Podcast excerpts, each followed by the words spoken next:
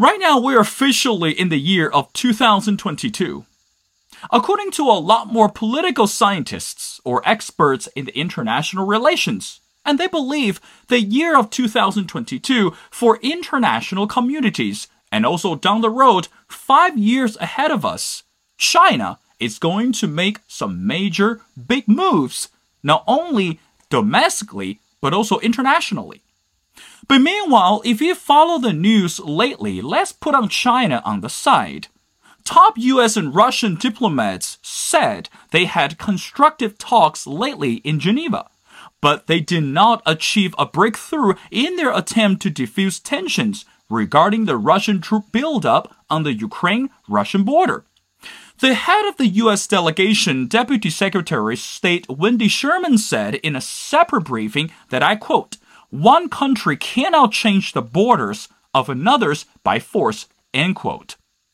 So that's why right now in this episode, I think it's so critical to understand now not only this bilateral relations between Russia and Ukraine, and again, any minute the conflict could happen. But meanwhile, let's bring China back into this picture. How should we understand this trilateral relations and also including the US today? So that's why I can't find a better person than analyzing and explaining more to us than our old friend Andy. Andy Timchenko of the Ukrainian Institute of Politics joined our show this time, and he's an expert in political analysis. And he's responsible for performing various kinds of research in the fields of sociology, geopolitics, psychology, statistics, etc. Andy, welcome back to the Missing Piece. Thank you for having me. Well, happy to see you. Absolutely. Happy New Year, my brother. Now, again, when I invite you on the show, I guess this is not really a, a, a light or easy topic that for us to understand. And as I mentioned in the intro, right now, the tension between Russia and Ukraine, it's it's not only the word intensive, but also it's a very sensitive. But before we discuss this matter, I want you to help us to understand. Andy, from your perspective, how would you describe the personality or even the characteristics of Vladimir Putin at this moment?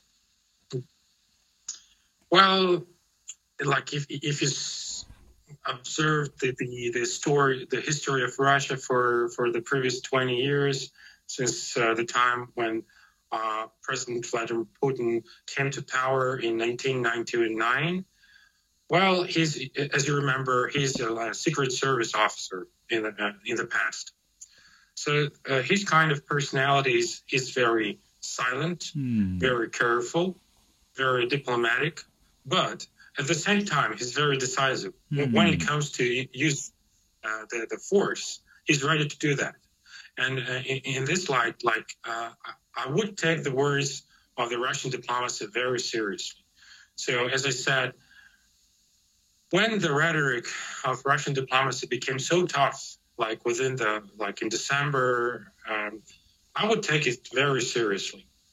And uh, as I said before, like uh, based on my analysis of the current situation in, in uh, U.S. foreign policy and overall condition of American society, the West and the United States are not ready to step in to protect Ukraine against Russian potential invasion.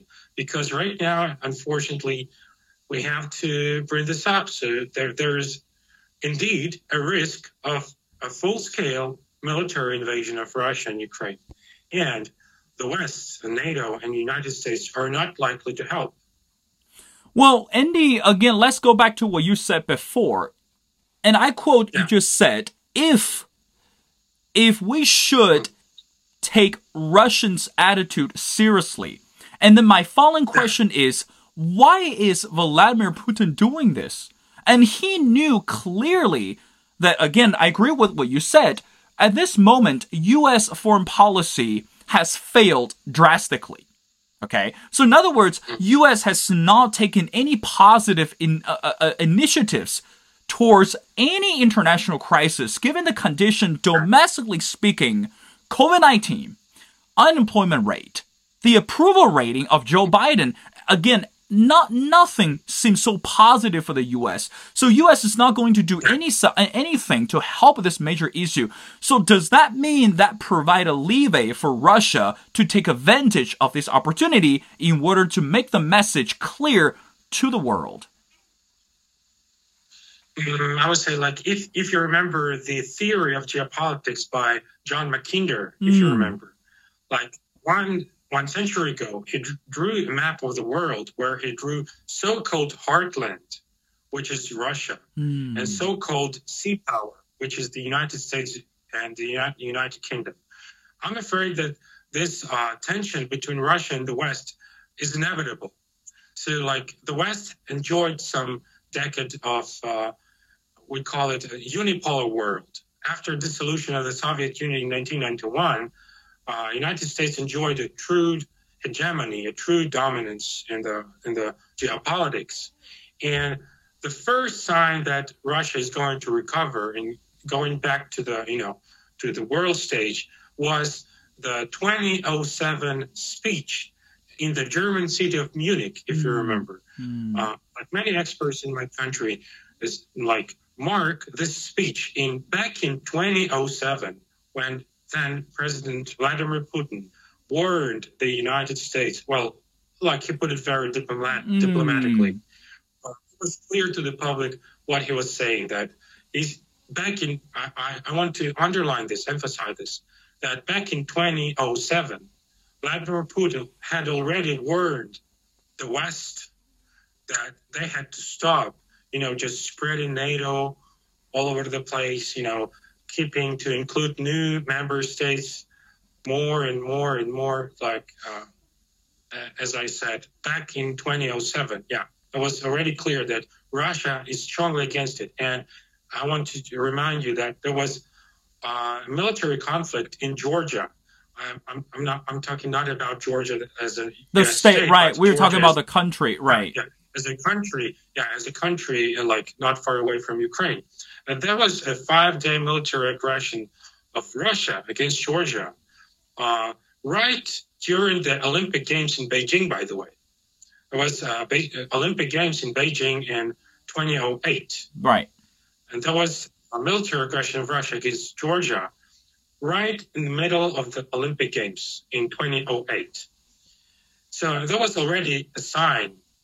It was 13 years ago. Mm. It was hmm. already clear that Russia would fight, would stand uh, hard on preventing the West from, you know, expanding NATO in the Eastern Europe. It was already clear back then. Mm. So, uh, what is going on right now in Ukraine in 2022 is not a surprise. Mm. It's just a, an axis of this confrontation, which is inevitable between Russia and the West, as I said like my there are lots of theories of geopolitics, but uh, personally, I prefer John Mackinder and his like world map, where uh, Iran and Russia belong to the so-called heartland, and United Kingdom, uh, uh Australia, United States belong to the so-called sea power, mm. and the, they are eternal enemies, to, to put it this way.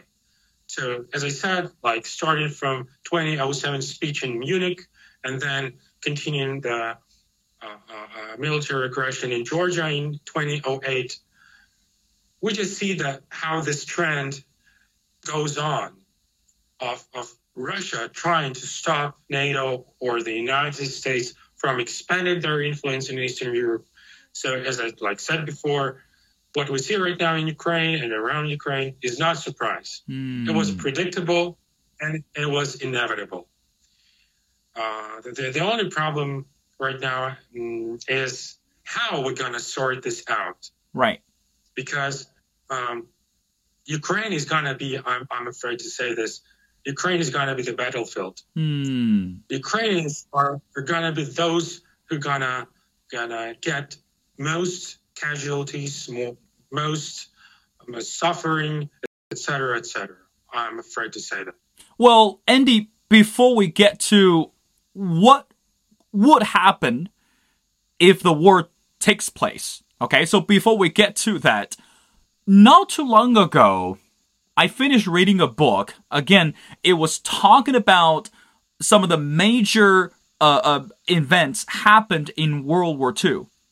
And I distinctively remember one sentence that the author put was when Winston Churchill was the Prime Minister of Great Britain, when everyone was trying to underestimate the power of Germany, which led by Adolf Hitler, Winston Churchill came out in a speech. He said, again, I'm paraphrasing it, is mm-hmm. if we un- if, if we underestimate the power of Germany, as if we were scratching the head of a crocodile and expect the crocodile to purr you know, come to this moment, and I think it's more fitting to describe Russia this way as well, because normally if you said Vladimir Putin was a quiet person, you know, normally we don't see a lot more reactions, or we don't see a lot more excited uh, uh, characteristics coming out of the, uh, out of this person.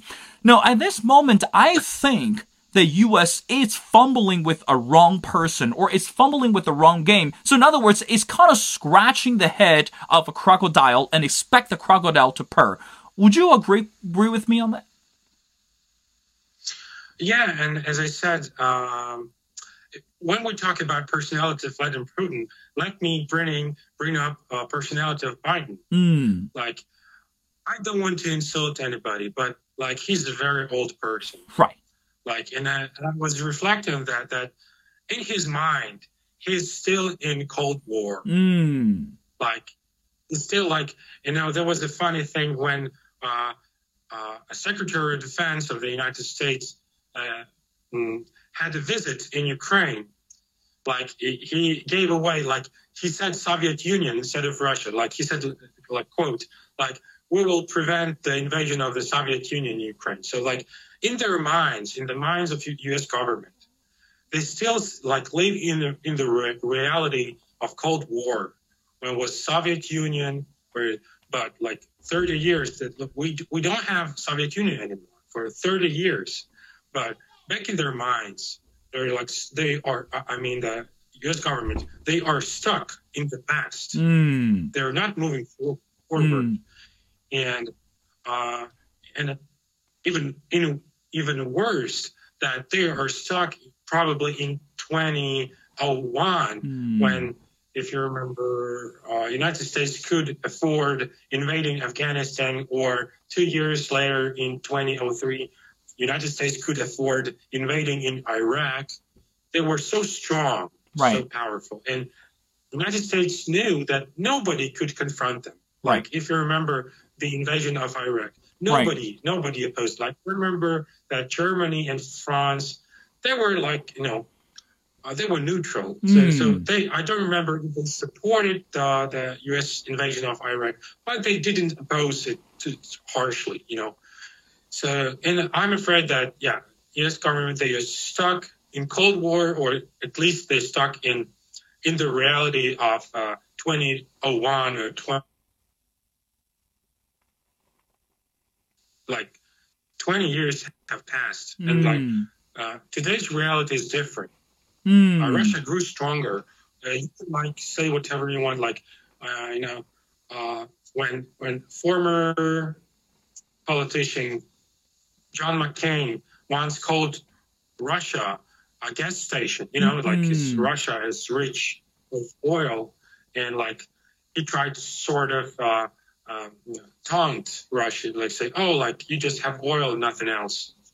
Uh, the reality is different. Like, oh, yeah, okay, like uh, Russia has only oil, but it, it was still enough to uh, fund the new arms, new inventions, new new tanks, new aircraft, new missiles, everything. Mm. So now, like, I heard that in quite many, although I'm not military expert, but I heard that in many, many fields of military equipment, Russia is now the world's top country. Mm. Like even better than United States in many ways, like in missiles, ultrasound missiles, all this stuff.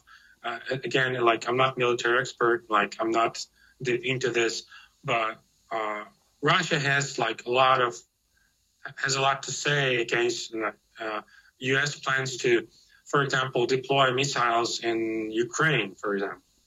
Well, So, Andy, yeah, Russia has a lot to say. Andy, let me let me ask that question. We always say, since again, I agree with you that Russia over the decades has grown tremendously, not only economically speaking, but also militarily speaking. But I- I want to go back to the simple question is when we see the troop buildup at the border between Russia and Ukraine, what message is Russia government trying to send not only to Ukraine but also to the international community? Because again, this is not a random event. This is not an overnight decision. So this has been drawn by the Russia government for so long. It's just a matter of time that Russia government or Vladimir Putin can play the card well. So that's why I want to ask you is let's go back to the basic simple question. What message is Vladimir Putin or the Russian government is trying to send to US or to the rest of the world today? Russia is trying to retake the, the, the position and power of the former Soviet Union as it was b- before 1991. Like, mm, I discussed this matter with other experts in Ukraine. They say, okay, like, mm, maybe the, the risk of the military invasion in Ukraine is just one of the options. We also have other options, how Russia can, like, you know, uh, play hard with uh, with the West. Like, for example, they can deploy nuclear weapons in Belarus Hmm. or in Venezuela, for example. By the way, as if you remember, uh, Caribbean crisis, missile crisis of uh, uh, 1962. If you remember when the Soviet Union deployed missiles in Cuba, Hmm. if you remember. So, so Soviet Union deployed nuclear weapons in Cuba and was very close to the, the you know main American cities, New York, Hmm, Florida that's right. like it's so and that um, that move really made the west to step back Hmm. so actually this uh, move to deploy uh, missiles in cuba was a countermeasure because nato was deploying missiles in turkey Hmm. turkey is very close to russia so there was a countermeasure of the soviet union to respond Hmm. to, to, to deploy missiles in Cuba. So right now, I predict this one of the options, apart from the risk of military invasion in Ukraine, Russia can deploy, for example, uh, uh, nuclear weapons in Venezuela, like is as one of the options. Hmm. Yeah, because right now we have a very friendly government in Venezuela. Hmm. Yeah. Okay. One of the options I would consider a new pivot, like well, I would say that we live in in a new Cold War for for a long time already. Like I don't know, you can we can say that it was in 2007. Or personally, I, I prefer to start counting the new Cold War in 2008, Hmm. since the start of aggression against Georgia. Right. So that was 13 years ago when, yeah, Russia showed that uh, uh, it was ready to respond tough Hmm. militarily by invading Georgia. Andy, I wanna I wanna bring in another country coming to the picture. That will be my home country, China. Mm-hmm. We always say that given the condition before 2022, the tension between US and China, politically speaking, was indescribable.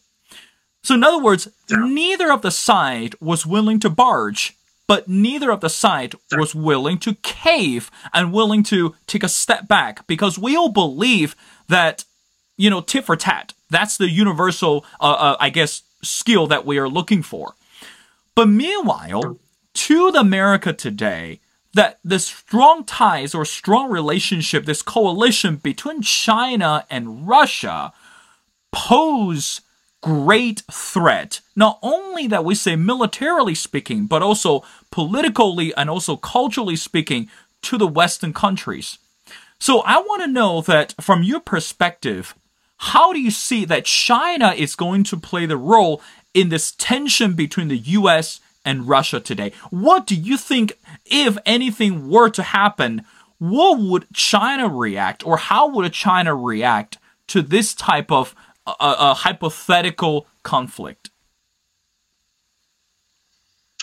In my opinion, uh, China understands that, uh, you know, China has already become the, the, the world's largest economy, Mm. like the largest GDP, uh, largest country in terms of production, in terms of telecommunications, like, you know, 5G, or I heard about 6G internet. Mm.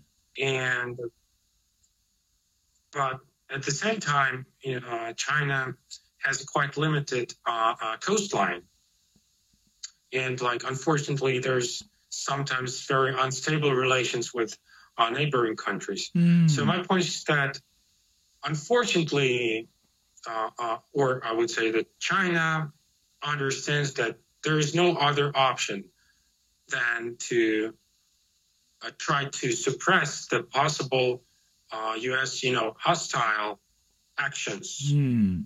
We like you name it, like South China Sea, like Taiwan, anything. Mm. China just like sees no other options, Right. Like than the same way as Russia, by the way. Mm. Like that. Going back to the the, the uh, John Mackinder and like his uh, world map, Mm. there's uh, there's no room for attempts to contain neither Russia nor China. Mm. And although, like I would say, this countries like I don't know, uh, if you listen to diplomacy of Russia or China, very peaceful rhetoric, very Mm. peaceful. That's right. Like despite despite their enormous enormous size and power of both Russia and China, the rhetoric is very peaceful all the time.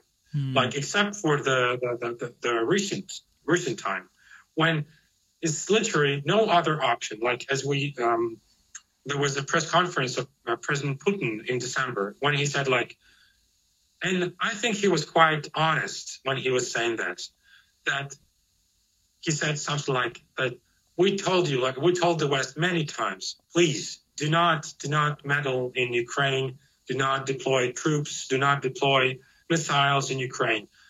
Uh, Ukraine is indeed a red line for Russia. Do not do that. But you're making us to, like, you know, uh, to take some countermeasures against you. We do not want that. We do not need that. But you are forcing us to be more decisive, to, like, you know, to make some steps against you. And I think that China, in general, feels the same way.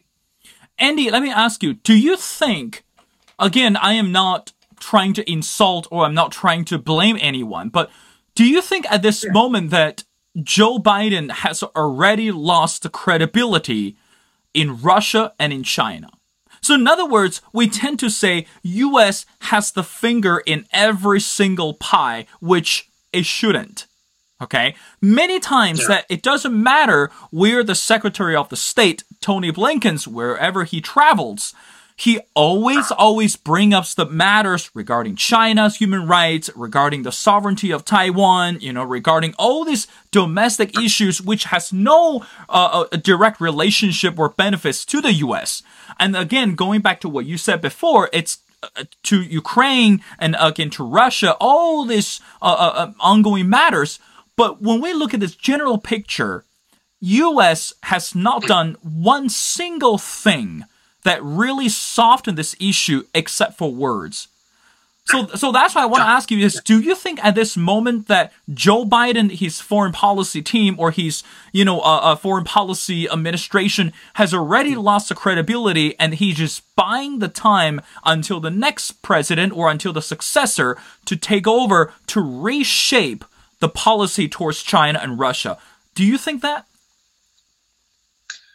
Yes, uh, I heard from many experts in Ukraine that, in general, like Joe Biden is seen as a weak leader. Hmm. I mean, not not only because of his age, like to to, to all my respect to, to to the age of a person, but it just like if you look at his biography, it's like okay, he was a senator, he was a diplomat, like, uh, but he's uh, not a strong leader like to tell you the truth like in all regards like i'm not just saying just like he's very old he's just not a kind of personality that is a good leader, a strong leader. Mm. Like even Trump was a much stronger leader. Like he was a much clearer narrative. Like I'm not saying that I'm not uh, that I support Trump. Like I'm just stating the facts that, like in my opinion, like even Trump was more decisive than to Biden. And yeah, and by the way, this could be the the circumstance Russia want to exploit when Russia feels, although I would say that uh, President Putin is also not very young, Hmm. but he's still younger than, than Joe Biden. Right. Yeah, yeah, uh, President Biden. So Russia can take uh, take a chance and exploit this opportunity when they feel the weakness of the U.S. leadership. And mm, yeah, uh, recently I had a talk with an American professor from from New York, and Mm. one in a private conversation he told me that United States is tired of losing wars. Oh, it, it was said by the American professor from New York. Mm. Well, like if we look retrospectively throughout the 20th century or beginning of the 21st century, like, well, yeah, I would say that there are at least some some exceptions, but in general, uh, U.S. military campaigns, like you name it, Korean War. Uh, you know, there there was uh, a movie uh, about Chosin Reservoir. Right. Uh, uh, uh, yeah, there's a, a failure of U.S. military. Then Vietnam War. Yeah, like we can call a Gulf War of 1991 a success, but like again, Afghanistan is a failure. The Taliban came to power very quickly, and then mm, the, the the invasion of Iraq brought no no major success to to United States. In fact, Iraq after Saddam Hussein just became a source for the ISIS. Like if you remember, the Iraq became the source of the ISIS, Right. unfortunately, because there was complete collapse of any political power. Just uh, the country was sunk into chaos, Hmm. and out of that chaos, we saw just you know Islamic fundamentalists such as ISIS. Unfortunately, like for yeah, for 70 years or- so, there was there were very few military successes of the United States. Very few. Hmm. Andy, I want I want to go back to the question. I mean, not only the question but the content. Let's bring China back into this picture again. Not too long ago, I talked to one of the renowned international journalists, and he mentioned something quite interesting. He said, and I think I mentioned this before, for the following five years or even 10 years down the road, for Chinese president, the goal is to create a long lasting legacy. Now, Mm. how do you interpret that sentence? What does that mean for the Chinese leader to create this long lasting legacy, not only just about the One Belt, One Road initiative, you know, the Belt and Road Project, but also really strengthen this international relationship between China and the countries in Africa, China and the countries in the Middle East. And again, it seemed to be the case that China is pinpointing its position strategically everywhere. So, what is your take for 2022 and so forth? What do you think that China is trying to do, not only domestically, but also internationally? I would think that the primary goal is to unite all Chinese uh, within one country that has no borders. I would Mm. put it this way. So all ethnic Chinese must be united within one country. I mean, I, I- try to be very discreet and diplomatic. So Sure. Yeah, do you do you see? I mean, do do you see this? Do you see this personal relationship between the Chinese president with other leaders are going to uh, be elevated? I mean, the friendship are going to be elevated, or uh, or some countries are still sitting on the bench waiting to see how China is going to play out its own pictures. What is your take on this? I think I think that the, the plans of uh, of leaving the legacy will be true. Uh, China will not allow whoever to contain China. Right. I mean, I mean the South China Sea I mean, the New Silk Road. Like, by the way, there was, if you remember, there was some unrest in the Kazakhstan. Mm. If you remember, like a week ago, there Right. was a very hot topic. Ukraine. Right. There was like, yeah, very, very harsh unrest in Kazakhstan, and I remember that that uh, President Xi Jinping announced the the One Road One Belt initiative in Kazakhstan in 2013 on on his visit to Kazakhstan. He said that that China wo- would like to restore the New Silk Road and One Belt One Road initiative. So, all in all, in conclusion, that China will not allow whoever to contain China, and China will unite all ethnic Chinese within one country that has no borders. Mm. I would put it this way. And and the New Silk Road Initiative is just an instrument, and just a tool for for providing ethnic Chinese with prosperity and eliminating poverty. Hmm. Andy, I go, I know you're fairly busy. I have two more questions before letting you go. Now let's talk about Russia and China again. Belt and Road Initiative involved more than 60 countries today, especially the countries in Southeast Asia, uh, such as Vietnam, Cambodia, Laos, etc. China has invested billions of billions of dollars and into helping those countries in terms of in- infrastructure projects, you know, uh, domestic economic growth, and etc. But meanwhile, a lot of people to say that the reason why for China to invest heavily in those countries, they are trying to create what we called energy debt or a resources debt. So to you, that do you think that China is actually playing a wrong game, or I mean, I'm sorry, not a wrong game.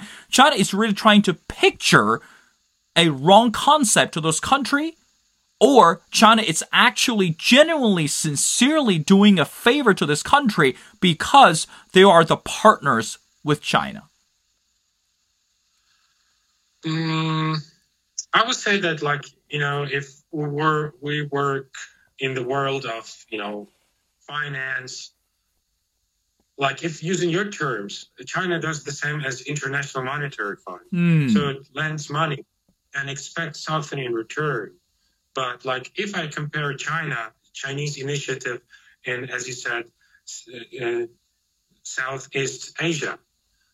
Well, uh, China does like if I just want to, to bring this up. So when when Ukraine borrows money from International Monetary Fund, Hmm. it's just not about money. International Monetary Fund also has some political agenda Hmm. political requirements and some so as i said it's not just about money but like as far as i know when when you cooperate with china and bo- bo- borrow money from china it's just all about business Hmm. you just like get the money you borrow the money and then you pay it back with interest that's it Hmm. as far as i know they're like china never uh, accompanies uh, its money with political requirements like Hmm. China doesn't tell you that okay, you have to be this one, or like you have to stick to this ideology, or you have to do this one, like human rights, all this stuff, blah blah blah.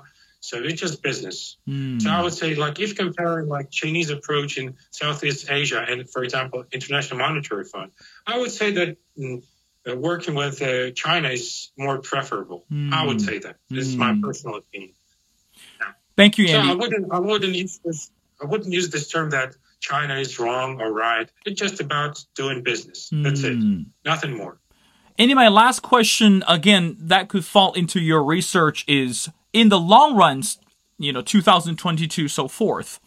How do you think that China and Russia could collaborate more effectively in order to create this harmonious and peaceful picture for rest of the international community? Because again, today we always talk about US and China, US and Russia. Hmm. But right now, I think it's time to address this bilateral ties between China and Russia in a more hmm. meaningful way. So, from your perspective, let's end the conversation with the last question is how do you think that China and Russia could work more effectively in 2022 and so forth? I heard from many experts in Ukraine and Russia that I heard that, well, in, at some point, Russia and China complement each other Hmm. very harmoniously. So, for example, when Russia excels um, in the field of some military military field, right? Let's put it this way. Hmm. China excels in economics. China is the world's, uh, I know, uh, powerhouse, uh, the world's biggest manufacturer of goods, like you name it, anything. Like literally, it's hard to say that something that is not made in China Hmm. nowadays. So I think that Russia and uh, China complement each other Hmm. from when while one country complements another militarily, another complements other economically. And I see a, har- a harmonious coexistence here, like both military and economic, in my opinion. Hmm. So yeah. Okay. Well, you know, it's always interesting to see that how each country, especially China, US, Russia, and Ukraine, and so many other countries, are going to play their cards carefully and also going to play their cards strategically for this year. So, with that said, again, Andrew Timchenko, all the way from Ukrainian Institute of Politics, and he's an expert in political science and also responsible for many issues regarding sociology, geopolitics, psychology, and statistics. Andy, thank you so much for taking your time join our show. And again, it's always, always appreciative to hear your insights and your meaningful input regarding this international community. And we pray and hope for this year that your work is going to prosper. And we love to have you back on the show again, not only just about Russia and Ukraine, but let's talk about more about the international community. Thank you, Andy.